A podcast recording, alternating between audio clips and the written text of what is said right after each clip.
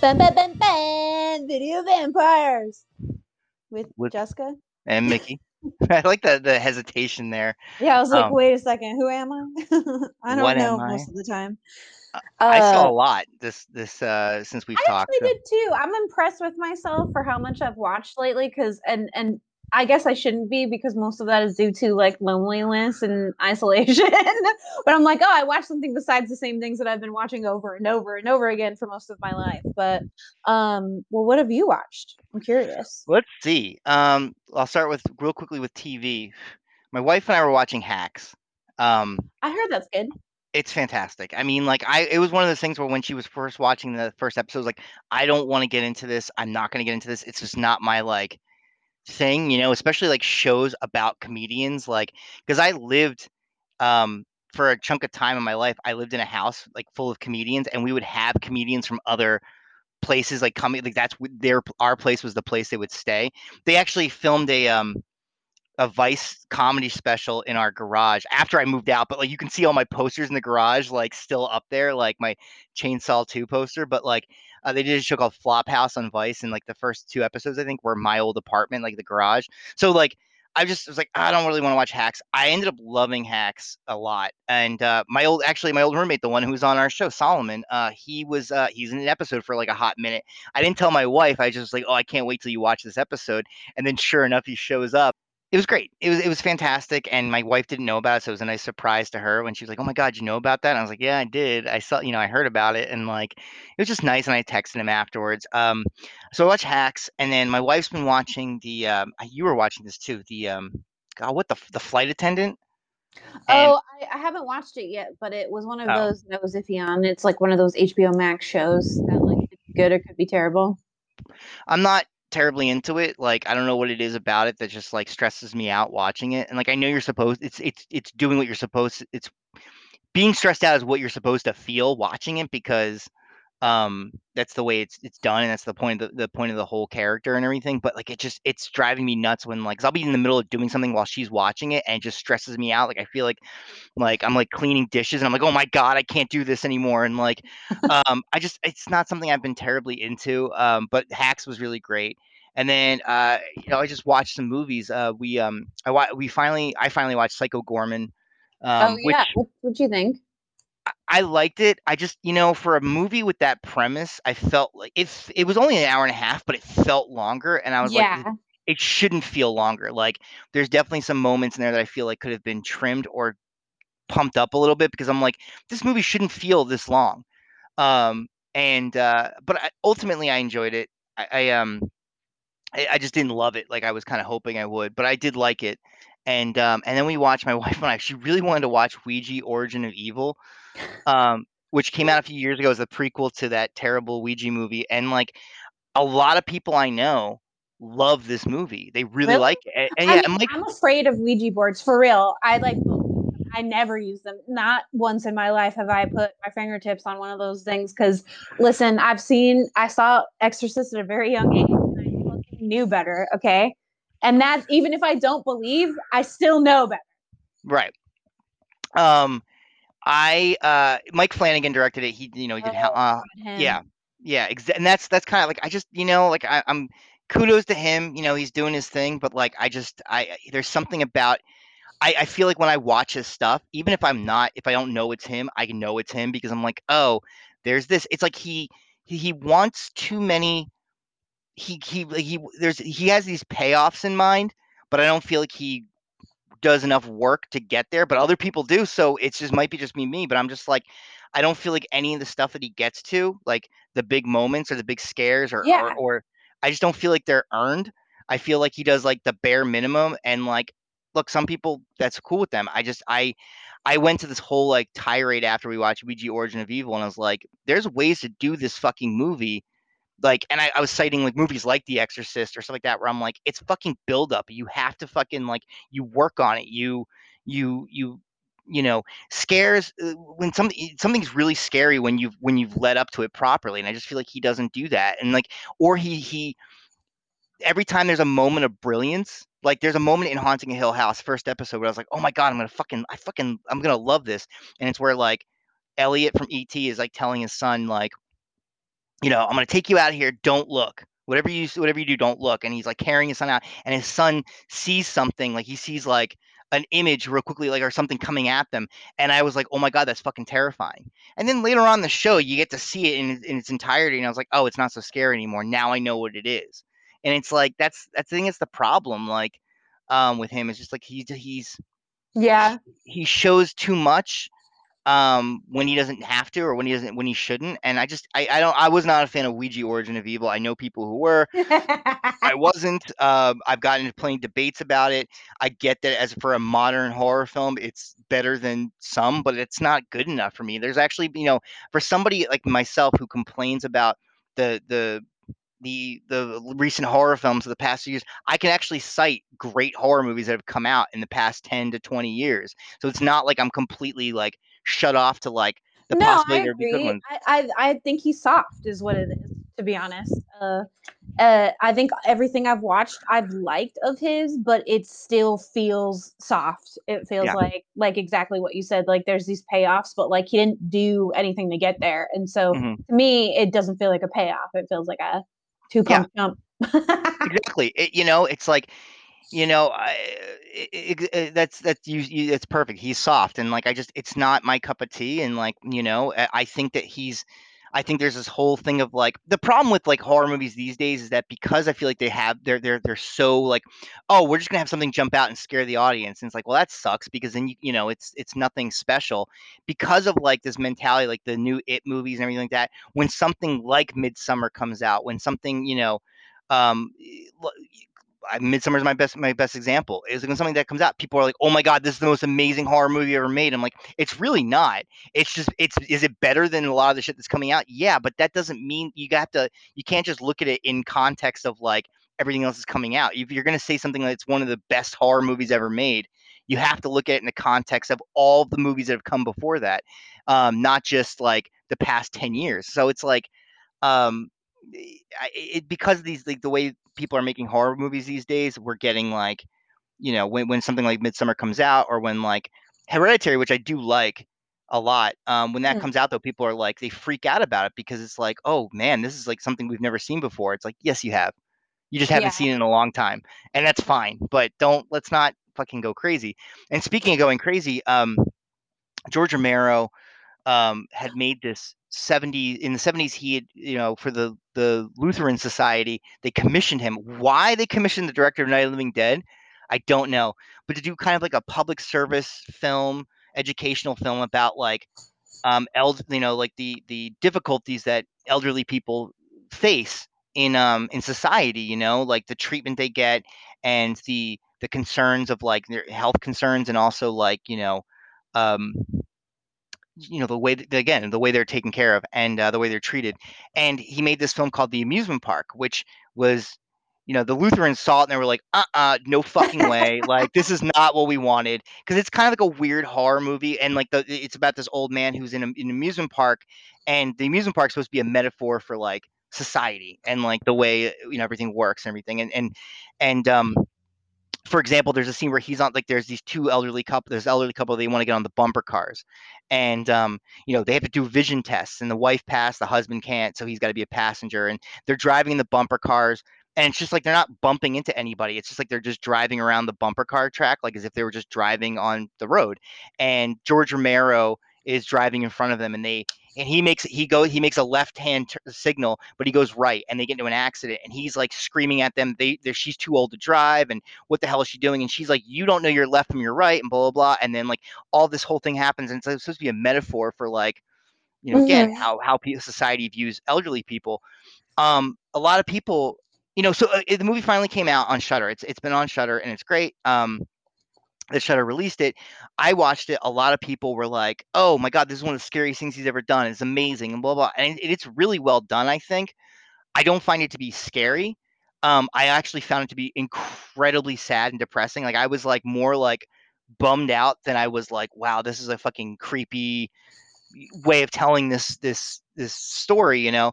Um, but it, it didn't I, I feel like a lot of people who are like, oh my god, it's one of the scariest things Romero's ever done. It's one of the best things ever done. I'm like, you're saying that because you want to say that. You want to believe that. You know, mm-hmm. I'm not mm-hmm. saying I think the amusement park is totally worth watching, but I think it's worth watching because I feel like it makes its point where it's like, oh yes, elderly people are treated like shit in society, and um, you know, we all have to do better. Um, I didn't find it to be scary though.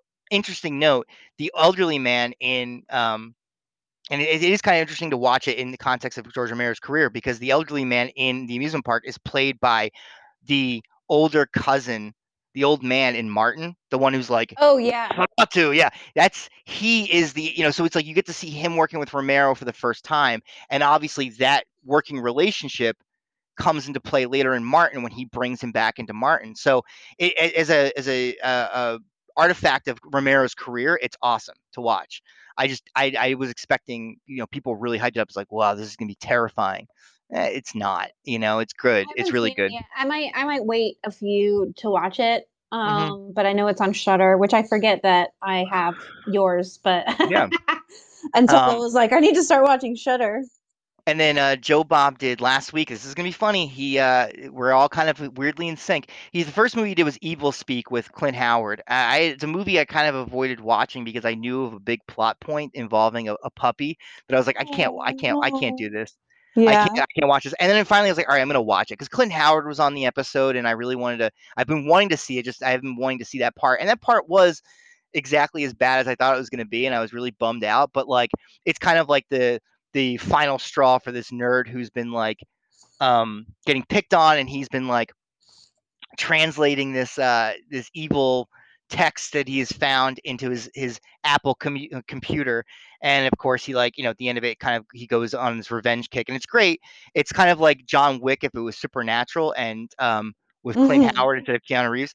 But the movie he showed after that, because he was doing his theme was satanic films or like you know whatever. He they did Day of the Beast, which we did for our Christmas episode. So I got to watch that again, and that was uh, that's I, I really, you know, I felt this way when we saw it, and I felt this way again when I watched it last week. I just that movie's fucking fantastic. I really enjoy it, um, and it was nice to see uh it was nice to hear the commentary. I mean, like a lot of the stuff, you know, some of the stuff he was saying, but you know, in between the the film were like, oh yeah, we we talked about that on the podcast. But then there's some stuff I was like, man, he did his fucking research. There's shit that I was like, oh, I didn't know that. That would have been a cool thing for us to mention, had we, you know, when we watched it. But um, I really do like it, and um, you know, he he talked a bit, he qu- talked quite a bit about Alex de Iglesia, and um, where he's at as a director right now. And you were just recently watching that HBO show that he did, so oh, um, oh yeah, it was a nice full circle moment a nice full circle. Is that all you mm-hmm. watched, or I mean, that's a. I mean, sometimes I mean, we don't talk for weeks. I feel like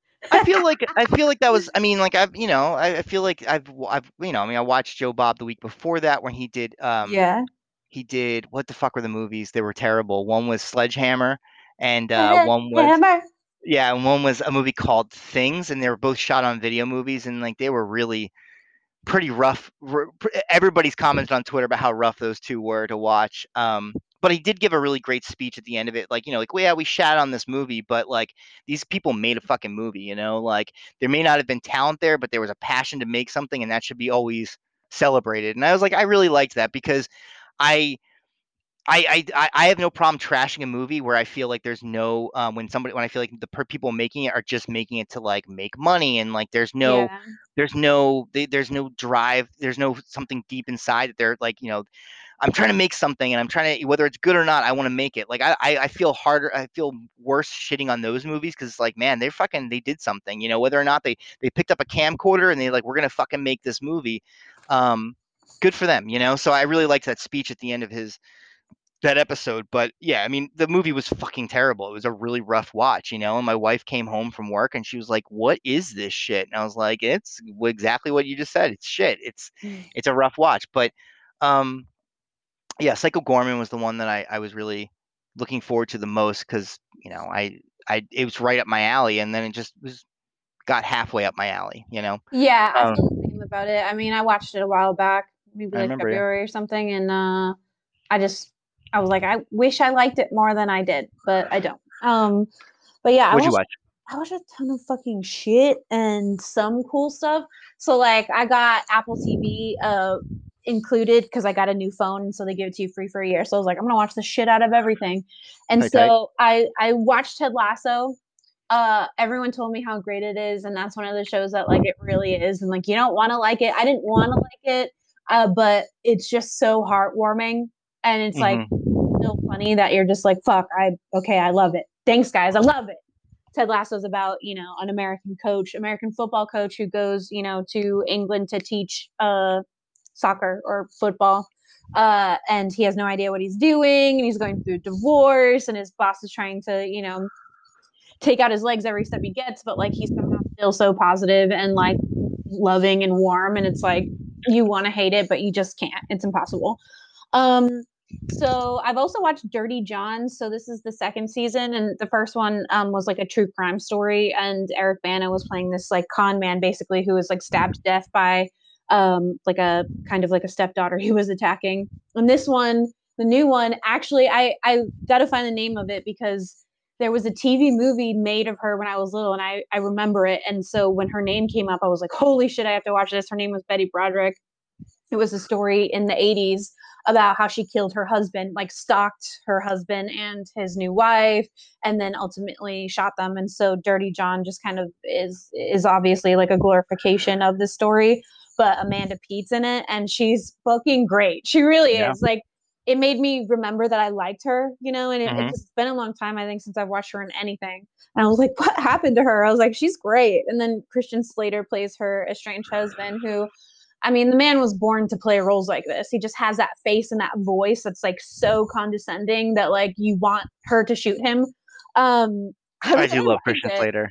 I yeah, Christian Slater is is great, and it it it was honestly way better than I thought it was going to be, and I kind of just went through it so fast, and then I started Big Love. I, have been on a Paxton kick, you know, so I was like watching things that he's in, and, and someone's like, "You've never seen Big Love," and so I started watching that too, and he's just great, and it reminds me how good Frailty is too. Like one of the best roles of his life was that, and and this is and this is like really great. So I'm still in the first season.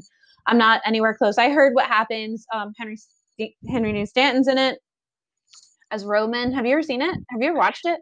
No, Really? I'm surprised. These are I- like that's your I love dude. Bill Paxton. I know. Um, I would. I do want to tell you this because before I forget, uh, if you're on a Paxton kick, I want you to write this down. I want you to YouTube. I want everybody to YouTube this because I feel like this needs to be more of a thing.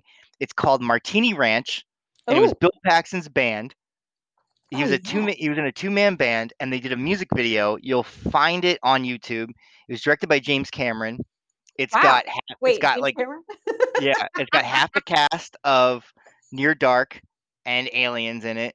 Um, and it was I something I stumbled upon. I think it was on Night Flight. I stumbled upon like an old episode, and I I'm on a big so Martini Ranch. If you if you're on a Bill Paxton, I kick, can't you wait. Can't, you can't overlook it. It's fucking fantastic. I honestly cannot wait to look that up after this. Um, because he's just great. He re- he really is. So He uh big love and then um i started watching the servant and i'm still in um the first few seasons. I think i'm on episode three. The servant is an m light m night Shyamalan uh show and it's it is really disturbing. It's really disturbing to me because i don't like uh, I think we we've touched base on creepy children in in shows and stuff, and so uh, the idea of it is disturbing to me. It's like um you know a young couple um is trying to rebuild their marriage and they have this like nanny slash maid that they come into and then um you discover that the baby is a doll. Um their baby is a doll and it turns out like their baby died like six weeks prior and you know the wife had a mental breakdown and the only thing that got her out of it was like object therapy which was like doll. And so they treat the doll like it's a real baby uh but it's so it is really disturbing. I mean i like the tone of it. Um lauren ambrose um she was in six feet under. She's in it and she's she's really great. Um i don't know how it's going to go so far. I think the whole premise is creepy enough to like keep me wanting to watch it for a while. Mhm. uh so that's good. And then another fucking thing on apple apple tv was um the morning show which i i didn't want to watch because i don't particularly like jennifer aniston or reese witherspoon and both of them are in the show Uh, but I I was like I think it won a bunch of Emmys. Like I was like I have to know what the show is about. So it's basically like you know Good Morning behind the scenes at Good Morning America in the wake of like Me Too. Um, I feel like I didn't really like most of it until the ending episodes. Um, where most of the drama is, but they are really sad and, and devastating, and they kind of show the impact that it has on like these young people trying to come up in the entertainment industry and corporations, you know, people with money, blah blah blah. But it, it was better than I thought. And then I actually saw um, some good movies, at least in my opinion, that they are good. Um, Mubi, who I talk about all the time, it's one of my favorite streaming apps. Um, everything is curated, 30 days. Um, they have this movie called She, and um, it was I might butcher this name because I'm so bad at pronouncing anything, but it's Zhao Shangwei um, is the director, and it's a stop motion film, and it takes place in this like fantasy patriarchal tyrannical society of shoes.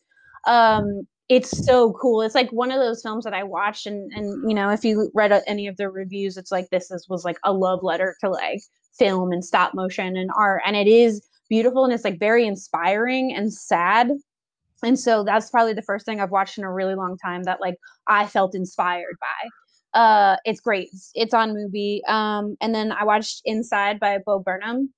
Um oh, now i'm yeah. I, I like bo burnham. I'm not particularly i don't think he's oof, i don't i don't want to say anything bad but like he's just not usually my cup of tea. Um and then it's funny because um what's that movie that he was just in? Promising um, Young Woman. Yes, Promising Young Woman. Someone was like, I'm still mad at him for his role in that. I was like, I think I am too.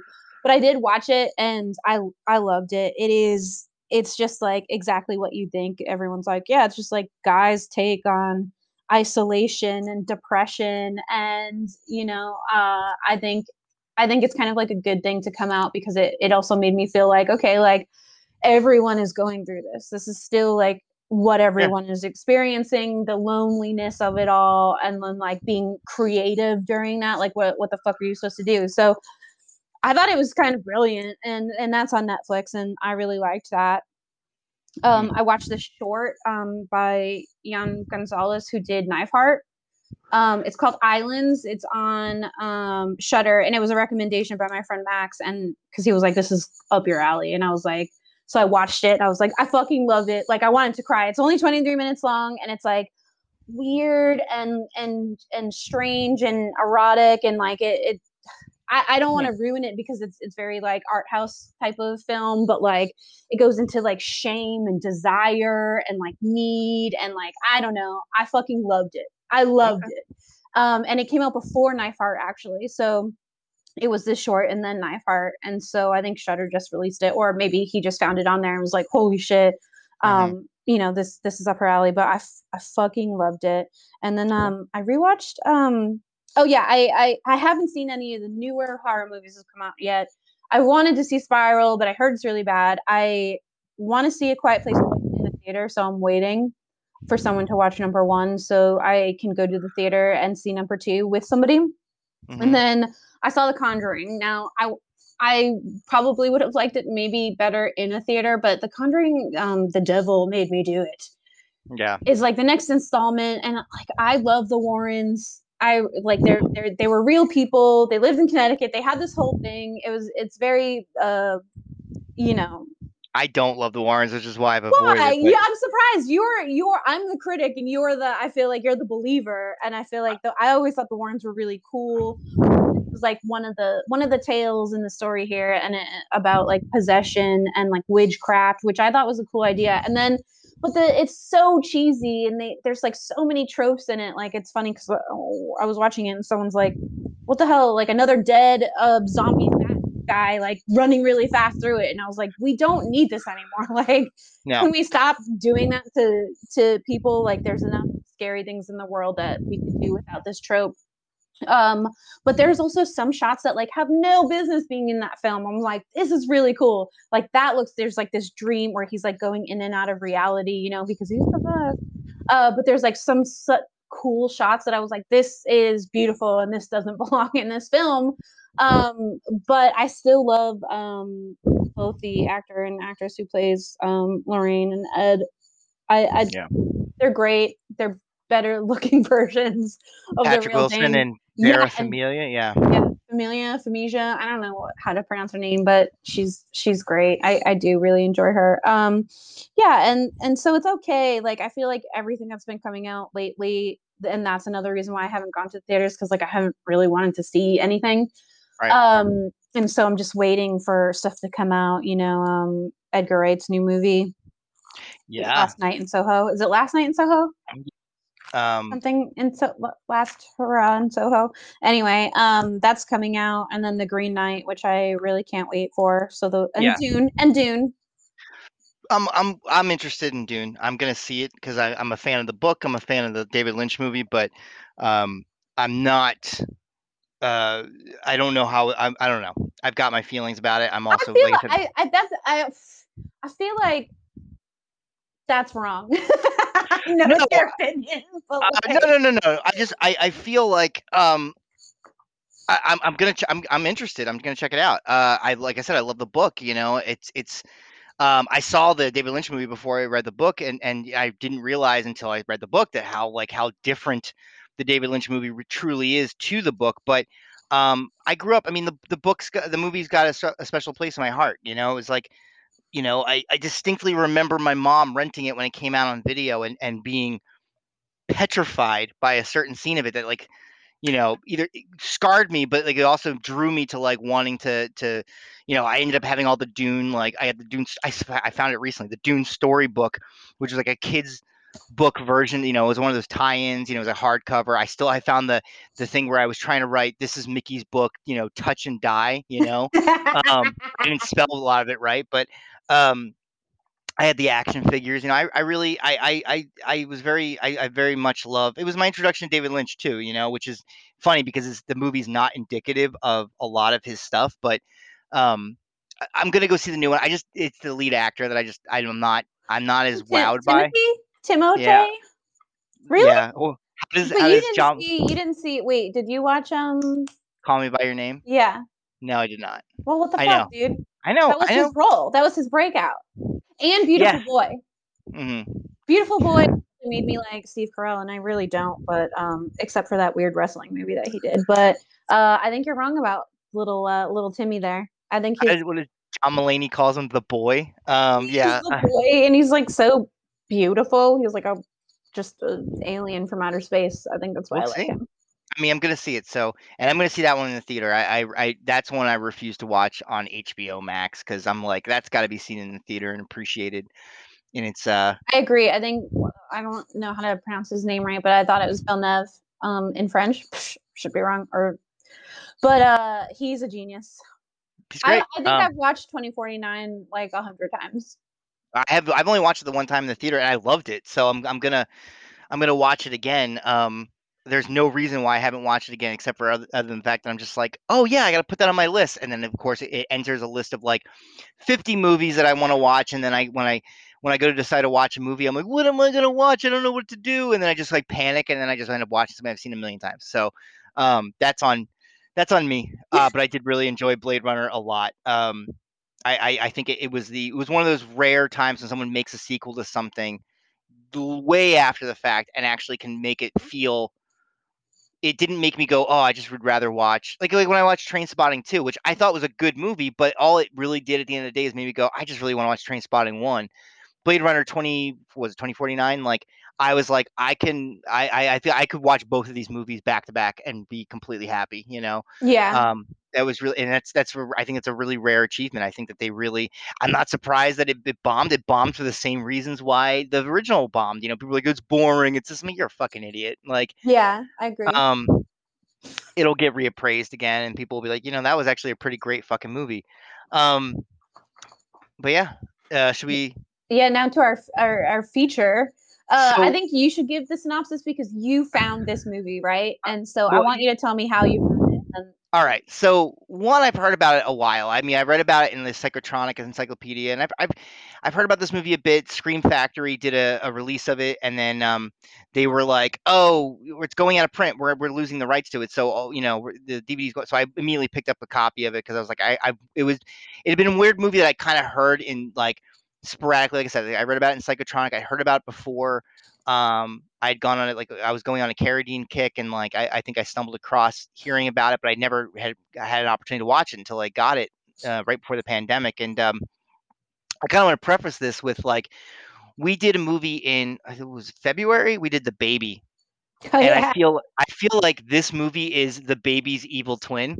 Mhm. Um, Sonny Boy is the movie we did. It's from 1989, and it's a movie about these two criminals who, um, they basically more or less they end up like kidnapping this child or keeping this child that is definitely not theirs, and um, they raise it in a very abusive environment. Like, um, they, you know, the the the the criminal couple is Paul Smith, who was actually in the original in the David Lynch Dune. Go figure. He also played Bluto. He was in Pieces. He's a he's one. I really love him as a character actor. He doesn't really like um.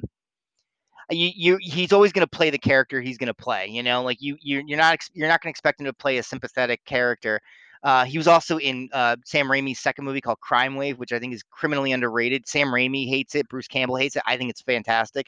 he, um, but- he it's funny because he's the type- like he's just known as this type. He plays Bluto in Mhm, How- mhm. he's just like a big brutish man. He also is in this movie called Cage Fury, which I saw with Erik Estrada, uh, Yeah. which is about like a female prison break, which everyone should watch at some point if you can find it. um, his girlfriend in that movie is played by David Carradine in drag, um, who plays a transvestite. Um, and they're just they're criminals. They he basically Paul Smith is like he kind of like runs. He's this criminal that kind of basically like owns this fucking small town in New Mexico. Anyway, they get a, they get a hold of this child. Carradine wants to keep it. Paul Smith wants to kill it. Uh, Paul Smith eventually like decides to raise it. Um, they decide to raise it. Paul Smith uh, on the child's sixth birthday, they cut out its tongue or sixth or eighth birthday, and they just they raise him in a box, and then they like basically when they need to, they set him loose on people that they consider enemies and stuff like that. And um, and you know the boy doesn't, you know, he's a feral. At this point, he's like what 18. He's like feral, and he doesn't really understand much about like human interaction. And so basically, the only thing he knows is these these two people, and um, so he he kind of becomes this weird I don't know, like I guess, guess this feral monster that like attacks people on command, um, like almost like a dog, you know, like they they raise him like this like animal, and um, but it's uh, so that's the basic synopsis. I'm trying to think of a, a it's all, but I mean it's clear, it's very much clearly a movie about um child abuse, you know, and and and what happens, you know.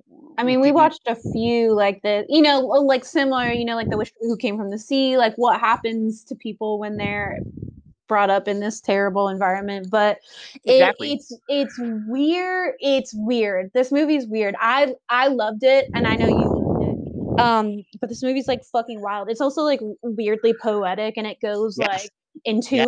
the the basis of existence, like it do, can this being form thought and feelings and fielding so uh it's fucking wild dude Yeah, it's uh so the, I mean what I love about this movie is is is really the cast. I mean, you got Paul Smith who like I said he plays this like he always plays a monster in movies, you know, just in some variation like you know, he never plays a good guy except for in pieces where he plays a red herring where you think he's the villain but he's really not. He's just a crazy guy with a chainsaw who's like the groundskeeper, but he's not the villain.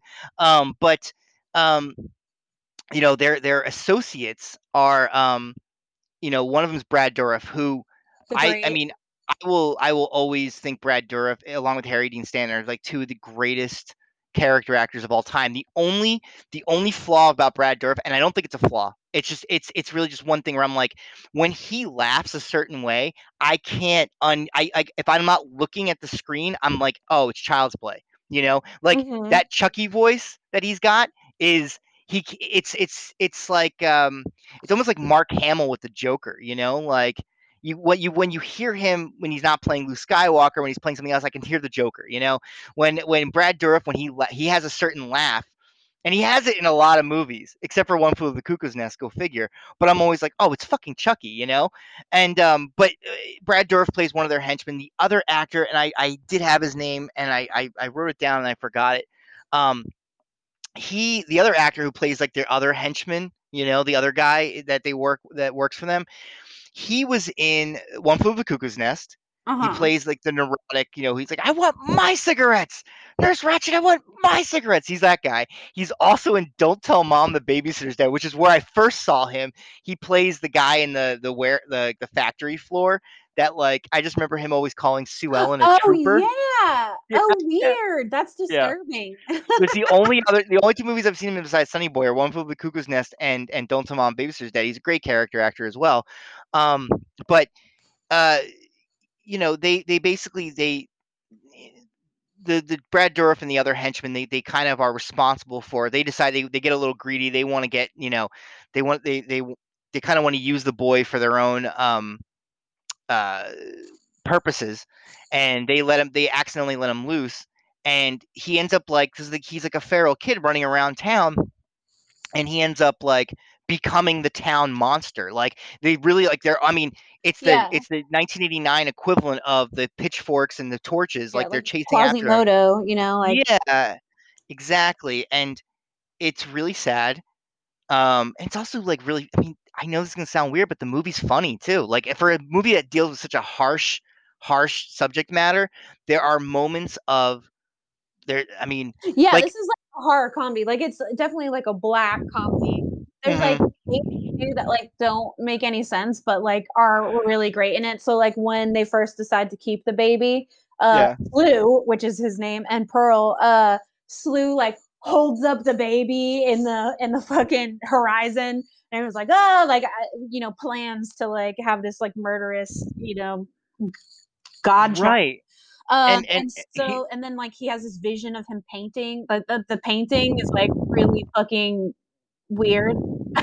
Mhm. I don't, I don't know what to make of that, but it's it was weird like, abstract art. Yeah. yeah. And then you have like, you know, um, the voiceover monologue of of the monster of the baby, you know, which is also Mhm. kind of funny because then you feel bad because he's like going through things and he's like, why they hate me? I don't understand, and like, it- it's, it's that you forgot a couple birthdays too, where they basically set him on fire to make his skin tough.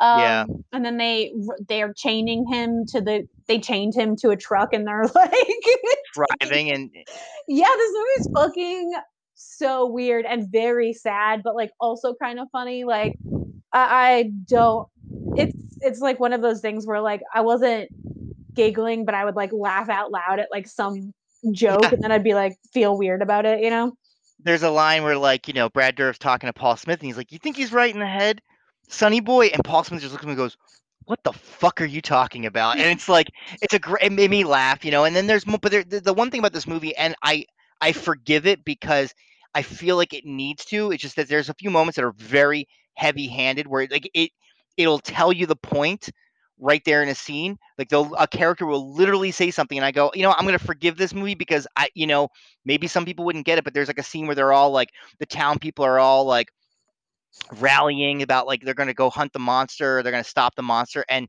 the doctor in the town is like the one good char- one of the like two good characters in the movie, and he's had a problem with this thing from the very beginning. But he even says he's like, you know, um, no, you guys let this happen. Like everybody knew about this this thing, like these people and these monsters doing this, th- th- you know, doing these terrible things, and now you're gonna reap what you sow, you know. And it's like, ah, yep, that's that's what that's, you know, that's very heavy handed. It's very on on the nose, but like I I forgave it because it's like, yeah, sometimes the movie needs it because it is the tone does shift from being like really fucking sad to being kind of like funny, you know, and like, but again, or or there's a moment where they're talk Brad Dourif and the other guy are talking about like they're like, oh, we're simply gonna borrow the creature, and it's like, yeah, that's a heavy-handed reference. to, Like they, they, this child, this this boy has been so dehumanized, you know, that like you know now they're referring to him as the creature, and it's like, okay, maybe that's a little too much, but I get it. I get Yeah. the point.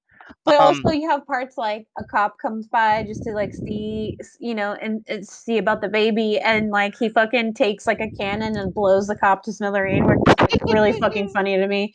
And like, Yeah. there's like weird things like that, and it's just like so hilarious. And even the ending, you know, like I think David Carradine said it was like it's like between Bonnie and Clyde and the baby, and then like I don't know, probably some of the movie he said, but uh, it is very much like there's like- like a Yeah. shootout scene and like David they're trying to protect the baby and then there's like that weird hug scene which I thought was like real, but it like looked really demented still, and I was like, what the fuck? well, yeah. So like Paul Smith is raising this this boy. Like he explains him a few times where like he's like, I raised you the way I was raised, and look what's look what's become of you. Like he's like he's in in and this is the fucked up part, and this is the part that like makes you kind of like sick to your stomach is that you realize that in both Paul Smith's case and David Carradine's case, they view how their relationship with the boy as like like Paul Smith's like I'm doing this to to make you uh to make you stronger. Like I, you know, it's like it's a form of affection that's just disgusting. And then David Carradine's character, who's letting all this shit happen, who's also fucked up in the head, is is in her way is is a form of it's like it's these these perverse disgusting uh, forms of affection but Yeah. like to them it's it's legit it's genuine and like and so that the, the, scene you're referring to where like there, there's there's the, the building's burning and like paul smith pulls him in i couldn't tell if it was like is that like a the one fatherly embrace he gives him or is he trying to keep him in the you know you're I coming with you know. You can't Yeah. really tell from Paul's face, uh, Paul Yeah. Smith Sluice, uh, and it Yeah. did leave some room to ponder. But um, I won't ruin ruin the rest, whether or And- not. and- yeah, and I won't ruin the rest either. I I feel like the ending at first I was like I was like, "Oh, you know, that's a weird happy ending, I guess." But then I thought about it and it kind of reminded me of the happy ending, quote unquote, in Near Dark where I'm like, I don't think it's a happy ending. I think it's left in the air of like, can anybody who's been this fucked up and and has done these fucked up things truly live a normal life afterwards and they never answer the question they just kind of Yeah. throw like they throw the question there and i like that i really i didn't find the ending to be out of place when i thought about it i was like that's a really fucking fantastic ending. And i again i go back to near dark where like you know she's been cured of this vampirism and they're they embrace in the sunlight or in the sun's peering in but the look on her face isn't exactly like oh everything's great now. It's kind of like, what the fuck am I gonna do with my life now? Like I've murdered all these people, I've done these things. So it kind of reminded me of Near Dark in the same type of way, where it's like Yeah, these characters have committed these things, and can they live a normal life afterwards, even if they have the, you know, even if they're kind of like reoriented onto the right path, can they truly go down that? And I really, I really love that. What I, I this movie is I mean, it's so weird to me because, like, you know, it's like I said, it's a, it's a great character actor um, smorgasbord. I mean, like, there's so many great people in this movie. Like, Carradine's fucking fucking fantastic as always. I really, even when David Carradine's in in a bad B movie, I find him to be so amazing. And he wrote the music, like the song that keeps Oh playing. yeah, yeah. Of of course he did. David Carradine is a real one. Anyone who dies, I feel like of autoerotic asphyxiation is probably a real one in life Yeah. anyway. Um, it, it's funny because I thought about this because the director, who's Robert Martin Carroll, who Carroll. really hasn't done much else.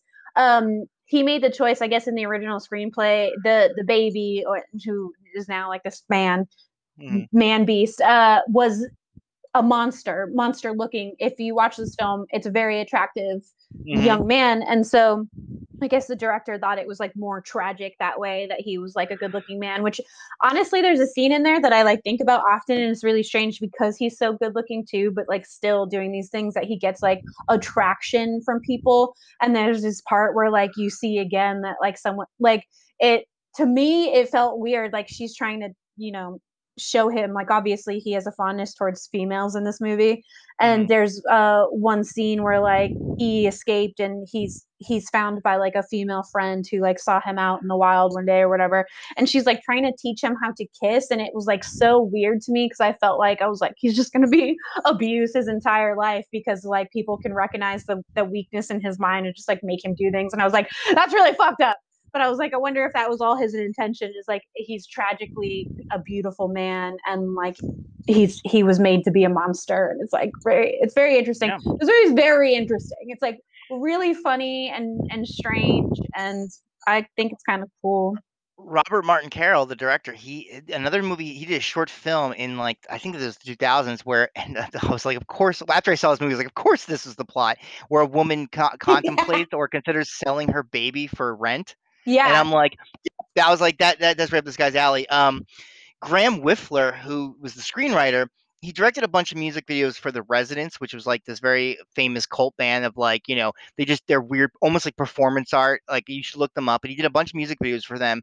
When I made that connection, I was like, oh, I can see this guy's mindset. Um, he also it, here's the weird thing: is he did he he did a bunch of music videos for the Residents. He co-wrote. Uh, he he wrote this movie, and then he co-wrote Doctor Giggles.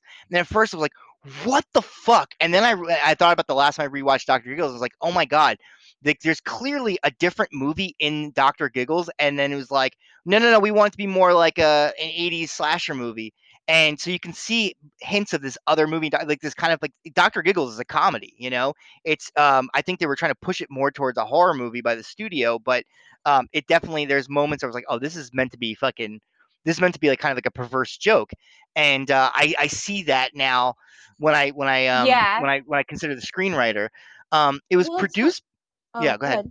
Oh, No, no, go I- ahead. I, uh, you go. I, I was actually going to say about like if you go through the IMDb trivia, you know, you'll see that he said that he got this idea from like a pack of bikers at a bar that were like telling him this like wild story about like how they raised a, a fucking baby murderer beast. And I was like, Oh my knowing god! know, knowing a lot of biker stories, I feel like that's probably true, and it made me laugh because I was like, you know, half of those stories are are fantasy, and then half of them are real. So you have to like play this like kind of mind game of like believing and not believing everything that you hear. So I thought I thought that was really funny. But yeah, I, I, it was also picked up by finally by Transworld um, Entertainment, right?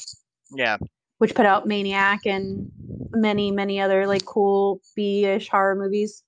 I'm, I'm a, the producer was Ovidio. I'm gonna pr- mispronounce this name. Ovidio Asinides. Asinidis.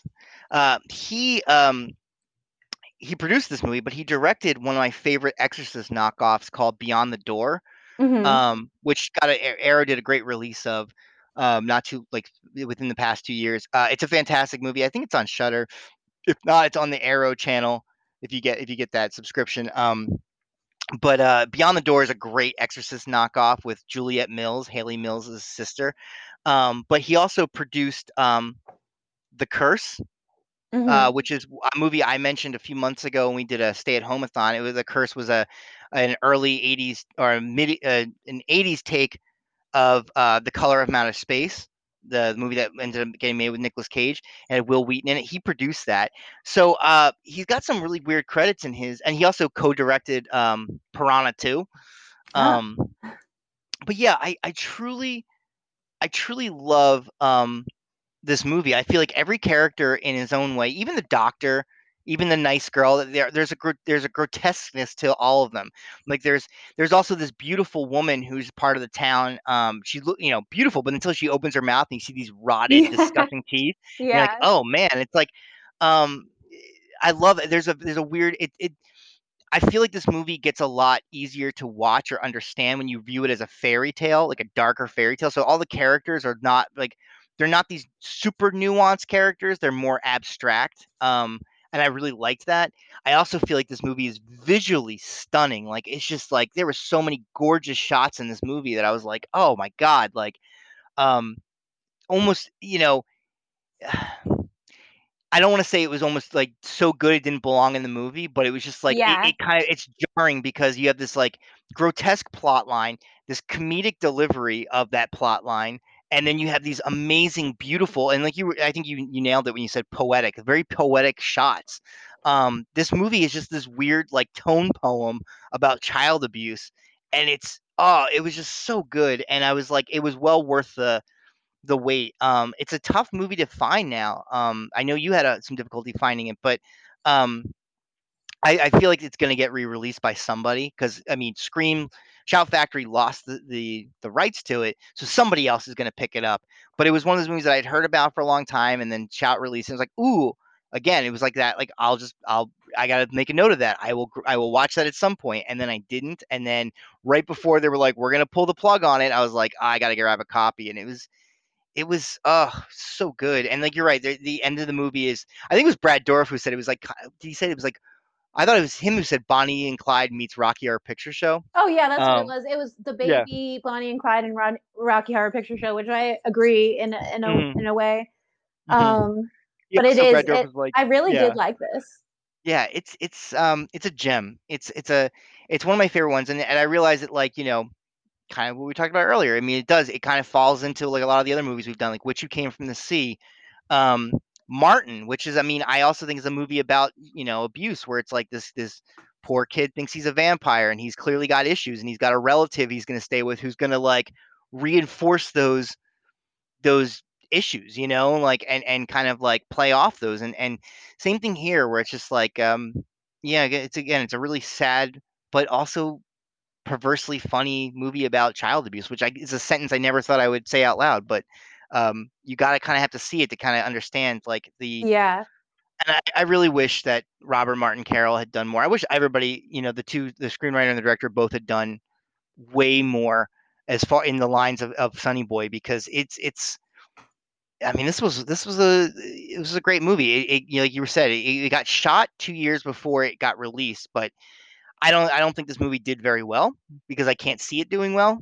You know, I didn't look up any of the box office stuff, but it was like I can't imagine this movie being like no. I guess it's too weird it, I guess it got pulled. Uh, I mean, according to trivia, I didn't actually fact check any of this, but I guess it like premiered, and then since it got no ticket sales, it was just pulled, so it really didn't get yeah. like an audience, you know, a yeah. theater audience at all. But I mean, I could also see some people's 1989, you know, like uh, it, it was just a different time too. But um, I'm sure people saw that and was like, "Huh, interesting." You know, and one thing that I thought of watching it now was I was like, I don't think this movie could get made now this way. Yeah. Like I feel I like if it got made now, it'd be too. It would be like, no, no, we're gonna handle this as direct as possible because of the subject matter. And I feel like this was actually the the best way to do it because I mean, you really everything, all the pieces were were right fit right into place. You know, like uh, the tra- the the young man played the Sonny boy, like he is. He's an attractive kid, and like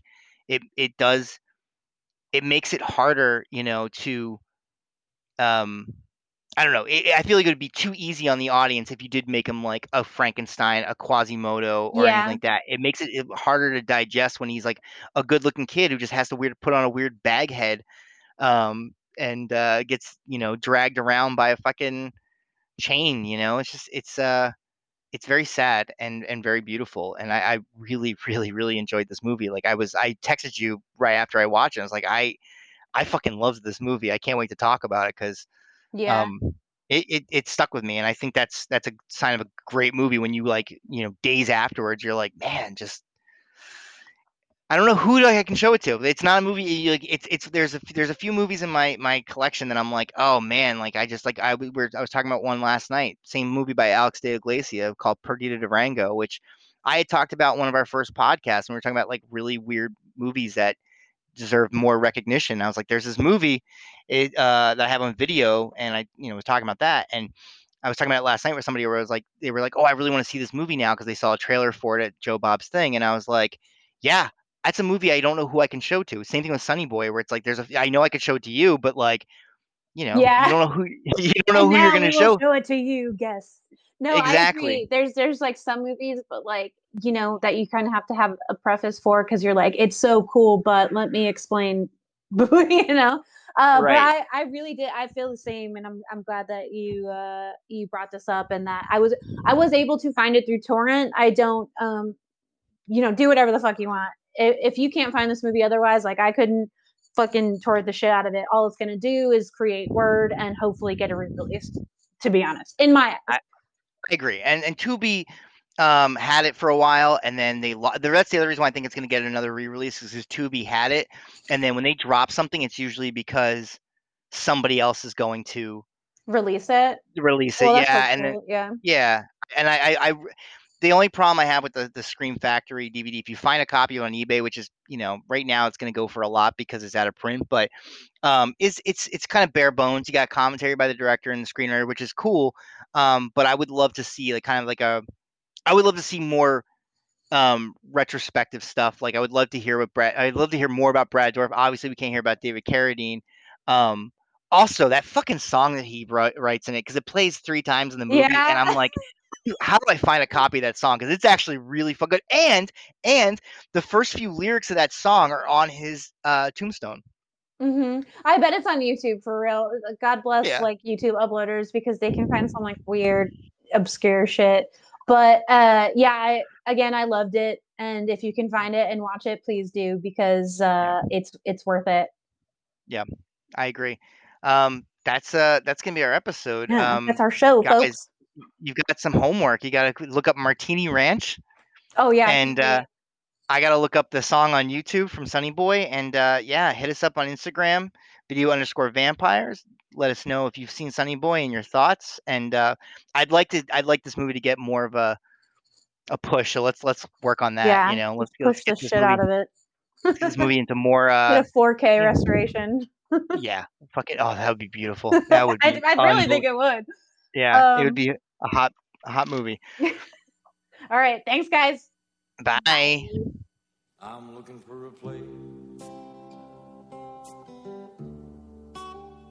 where the dogs don't bite, children don't cry, and everything always goes just right, and brothers don't fight. Maybe it's just over that hill. Maybe it ain't.